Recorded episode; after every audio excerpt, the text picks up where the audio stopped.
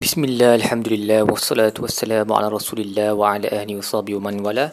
InsyaAllah dalam episod kali ini kita akan membincangkan Tadabur bagi surah Maryam ayat 26 sehingga ayat 38 Baik, kisah daripada muka surat ini bersambung daripada muka surat sebelumnya Di mana Sayyidatina Maryam selepas melahirkan Sayyidina, Sayyidina Isa uh, Beliau diberikan pujukan uh, daripada anaknya ataupun Jibril bahawa dia tak patut rasa bersedih kerana akan ada sungai di bawahnya uh, akan ada buah kurma yang jatuh daripada pokok selepas dia mengguncangkannya. Kemudian uh, beliau diarahkan untuk makan dan minum dan bertenang. Okay be happy with your baby in your arms. Fakuli washrabi wa qarri aina. Makanlah dan minumlah dan sejukkanlah mata dengan kehadiran Aisyah dalam hidup. Fa imma tarayinna min al-bashar ahadan faquli inni nazartu lirrahmani sawman falan ukallima al-yawma insiya. Kalau ada mana-mana orang datang pada kamu dan bercakap dengan kamu, maka kamu sebut sahaja kepada mereka, aku bernazar dengan Ar-Rahman, dengan Tuhan yang Maha Penyayang, sebuah saum, sebuah puasa bahawa aku tidak akan bercakap dengan sesiapa pada hari ini. So, di dalam syariat um, sebelum Nabi Muhammad, syariat Nabi Isa dan Nabi Musa, ini adalah sejenis puasa iaitu puasa puasa bercakap. Kiranya tak bercakap lah dengan siapa melainkan untuk bagi tahu mereka yang kita sedang puasa bercakap. Dan ini adalah satu hikmah yang besar daripada Allah. Nasihat yang penting uh, daripada Allah kerana um, Sayyidatina Maryam ni dikenali sebagai wanita yang uh, yang hebatlah seorang wanita yang banyak ber, beribadat yang abidah, yang zahidah, okay, yang banyak membantu orang ramai, yang berkhidmat untuk agama.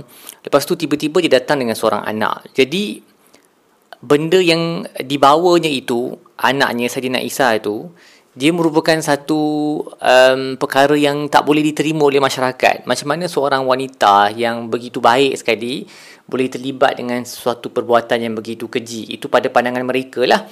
Um, sebab itu Allah suruh saja Tina Maryam tak payah tak payah cakap dengan siapa-siapa pun. Uh, sebab kalau dia cuba terangkan pun orang tak akan percaya kat dia. Uh, sebab Allah sendiri yang akan uh, menyediakan satu bayinah, satu bukti yang akan membuktikan bahawa Sayyidatina Maryam itu tidak bersalah seperti mana beliau telah mengandung tanpa seorang lelaki dan ini merupakan merupakan sesuatu keajaiban khariqul ada sesuatu yang bertentangan dengan adat manusia kebiasaan ataupun sunnah alam yang biasa begitu juga buktinya pun perlu sesuatu yang melanggar sunnah alam dan kita akan tengok nanti apa buktinya apabila dia datang kepada rumah membawa anaknya um, seluruh keluarga terkejut. Mereka berkata, Ya Maryam, ya qad ji'ti syai'an fariya. Kau telah bawa satu perkara yang amat dahsyat. Ya ukhta Harun, wahai uh, wahai saudari Harun. Yang dinamakan Harun di sini, uh, ulama berbeza pendapat lah. Ada yang berkata dia dinasabkan kepada Harun. Dia Sayyidatina Maryam ni adalah keturunan Nabi Harun dan di, disebut dengan namanya kerana Nabi Harun tu diketahui uh, dikenali dengan dia punya sifat ubudiyah dia ketaatan dia kepada Allah dan uh, nak kata kat Maryam awak ni awak ni cucu cicit kepada Sayyidina Harun. Macam mana kamu boleh perangai macam ni? Okey? Ataupun ada juga yang berpendapat bahawa Nabi Harun uh, ada memang seorang lelaki pada ketika itu yang bernama Harun yang memang merupakan saudara kepada Sayyidatina Maryam. Ataupun kalau bukan saudara Sayyidatina Maryam pun uh, mungkin juga Harun ini merupakan seorang lelaki yang terkenal kesalehannya pada zaman tersebut maka orang-orang yang um, soleh yang hidup pada zamannya uh, dipanggil sebagai ukhta Harun lah. Ha, macam contohnya kalau ada seorang yang terkenal dalam masyarakat kita uh, kerana ketaatannya kepada Allah dan ada orang lain yang datang selepasnya yang dikenali dengan ketaatan kita panggil dia wahai anak sekian-sekian. Bukan anak betul lah tapi dia anak dari segi mengikut ketaatan orang tersebut lah. Ha, macam tu lebih kurang. Kemudian mereka berkata maka na abu ki murasauin wa maka na ummuki baghiya mak bapak kamu orang baik-baik. Macam mana kamu boleh jadi macam ni wahai Maryam? Ya Allah. Macam tu lah lebih kurang mereka punya terkejut tu. Dan saya tanya Maryam tak tak sebut apa-apa sebab dia tahu nobody will believe her. Jadi fa asharat ilaihi. Dia pun menggunakan isyarat menunjukkan ke arah anak dia Lepas tu mereka berkata qalu kaifa nukallimu man kana fil mahdi sabiyya? Macam mana kamu kami boleh bercakap dengan seorang anak yang sangat kecil yang masih di dalam uh, buayan?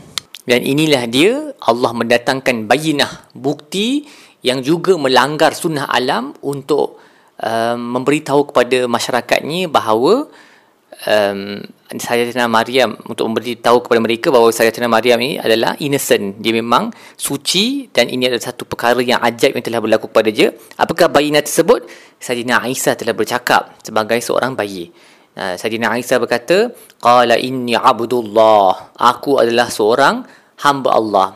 Uh, atani al-kitab wa ja'alani nabiyya. Allah telah memberikan aku kitab dan menjadikan aku Nabi. So ni Nabi sayang baby ni bercakap ni. Yang baru lahir ni. Ha. Dan menurut para ulama seperti Imam Ash-Shinkiti, uh, beliau berkata perkara pertama yang disebut oleh Nabi Isa adalah Inni Abdullah. Aku adalah hamba Tuhan. Dan ini merupakan dalil yang paling kuat lah yang menolak dakwaan orang Kristian bahawa Nabi Isa adalah anak kepada Tuhan. Sebab perkataan pertama yang keluar daripada mulut Sayyidina Isa ketika dia hendak defend dia punya ibu kiranya nak uh, apa um, antara tujuan Sayyidina Aisyah bercakap adalah untuk membela ibunya daripada tuduhan yang palsu. Tetapi sebelum itu perkara pertama yang keluar daripada mulutnya adalah ini abdullah. Aku adalah seorang aku adalah hamba Allah. Okey. Menunjukkan bahawa tak ada tak ada basis lah tak ada basis langsung dalam uh, menjadikan Sayyidina Aisyah sebagai uh, Tuhan seperti mana dilakukan oleh orang Kristian. Tetapi of course orang Kristian tak percayalah kepada mukjizat ini. Bagi mereka mukjizat pertama yang berlaku kepada Sayyidina Isa adalah menukarkan uh, air kepada arak waktu uh, baginda sudah besar sedikit. Mukjizat tersebut tak disebut di dalam al-Quran tetapi mukjizat ini yang lebih aula dan lebih patut ada dalam kitab mereka tapi tak ada. Kemudian Sayyidina Isa berkata wa ja'alani mubarakan aina ma kuntu wa awsani bis salati waz zakati ma dumtu hayya Allah telah menjadikan aku diberkati di mana-mana aku berada dan telah mewasiatkan kepada aku dengan salat dan zakat selagi aku hidup. Wa barram bi walidati. Dan aku aku uh, menjadikan aku uh, um, sangat mentaati dan patuh dan kasih kepada mak aku. Uh, walam yaj'alni jabbaran syaqiyan. Dan uh, tidak menjadikan aku seorang yang keras hati ataupun penuh dengan nasib yang buruk Yawma wulidtu wa yawma amutu wa yawma ab'athu wa yawma ub'athu hayya. Dan sejahteralah ke atas aku pada hari aku dilahirkan, hari aku akan mati dan hari aku akan dibangkitkan semula. Uh, dan Imam Ibn Ashur berkata Sayyidina Isa menyebut secara khusus Allah menjadikannya barron biwalidati baik taat patuh kepada maknya kerana pada ketika itu Banu Israel mereka sangat uh, tidak mematuhi hak mak ibu-ibu mereka. Mereka tak memenuhi hak ibu-ibu mereka lah. Ini sesuatu daripada perintah Tuhan yang mereka telah abaikan. Kerana kita tahu bahawa ibu-ibu ni kelembutan hati mereka dan perwatakan mereka Uh, menjadikan anak-anak kadang-kadang berani untuk berlaku biadab terhadap mereka. Jadi sebab itulah ini antara perkara yang Nabi Isa sebut sebagai seorang bayi. Dan Sayyidina Sayyidatina Maryam pun uh, terbebaslah daripada tuduhan daripada uh, kaumnya dan Ibnu Atiyah menyebut uh, kenapa tiga waktu ini disebut? Hari dilahirkan, hari dan mati dan hari dibangkitkan semula. Sama seperti Nabi Yahya dalam muka surat, muka surat sebelum ni. Kerana inilah tiga waktu yang mana manusia paling berhajat kepada rahmat Allah. Sebab dia adalah peralihan daripada satu dunia kepada dunia yang lain. Dan uh, manusia berasa keseorangan, ketakutan. Dan pada ketika itu uh, salam daripada Tuhan kesejahteraan daripada Tuhan adalah perkara yang paling dihajati oleh mana-mana insan. Baik, apa yang kita belajar dalam buku surat ini? Yang pertama, ingatlah supaya jangan uh, bergegas sangat menghukum orang yang soleh kerana mungkin di belakang urusan tersebut, perkara tersebut ada sesuatu yang kita tak tahu. Okay? Of course, dah tak boleh berlaku lah yang mana-mana wanita boleh mengandung tanpa uh, tanpa seorang lelaki ni memang benda tu tak mustahil berlaku dalam dunia sekarang tetapi uh, untuk perkara-perkara lain lah yang bukan melanggar sunnah alam ni. Kalau kita dengar seorang yang soleh terlibat dengan sesuatu uh, lebih baik kita berbaik sangka dululah. Jangan terus kita terima tuduhan tersebut siasat dulu. Dan jangan kita tak siasat langsung pula kan. Khususnya kalau zaman sekarang yang mana terdapat banyak kes yang melibatkan orang yang kononnya agamawan tetapi mereka terlibat dengan pelbagai um, salah laku. Khususnya salah laku uh, seksual terhadap kanak-kanak di bawah jagaan mereka seperti mana yang telah berlaku di dalam dalam gereja untuk sekian lama dia sekarang sedang berlaku dalam masyarakat kita juga. Jadi kita kena siasat khususnya kalau dia melibatkan kanak-kanak sebab kanak-kanak selalunya tak akan bohong kan? Uh, so kena ada balance lah. Kiranya kita jangan terus terima tuduhan tu tersebut tapi pada masa yang sama kita jangan terus tolak tuduhan tersebut tanpa melakukan sebarang siasatan. Seterusnya kita belajar untuk um, berpegang kepada salat dan zakat sepanjang kita hidup. Sebab itu adalah syiar para anbiya dan salihin. Hatta Sayyidina Isa AS bila dia baby lagi pun dia dah sebut benda ni. Walaupun benda tu menjadi wajib ke atasnya bila dia dah uh, balik. Sebab macam mana dia nak solat dan zakat bila dia baby kan? Dia nak berdiri pun tak boleh. Uh, tapi dia dah sebut benda tu.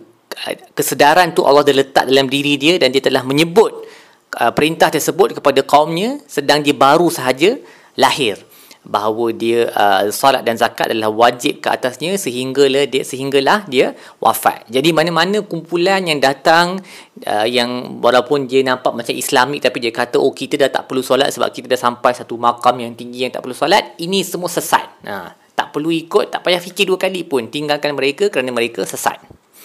Juga ingatlah uh, birrul walidain ini berbaik kepada mak bapak adalah antara sifat para salihin dan juga para anbiya. Baik, setakat itu sahaja tadabur kita bagi muka surat ini. InsyaAllah kita akan sambung di episod-episod yang lain. Sallallahu ala sayyidina Muhammad wa ala alihi wa sahbihi wa sallam. Walhamdulillahi rabbil alamin.